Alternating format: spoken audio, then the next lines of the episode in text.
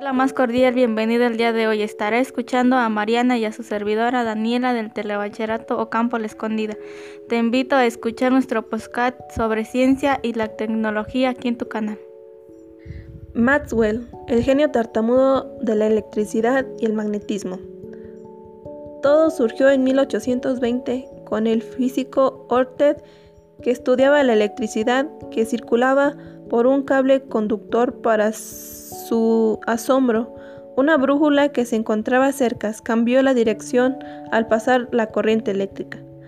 Maxwell demostró que la circulación eléctrica influía en la aguja imantada de Orsted formulando la ecuación de Maxwell.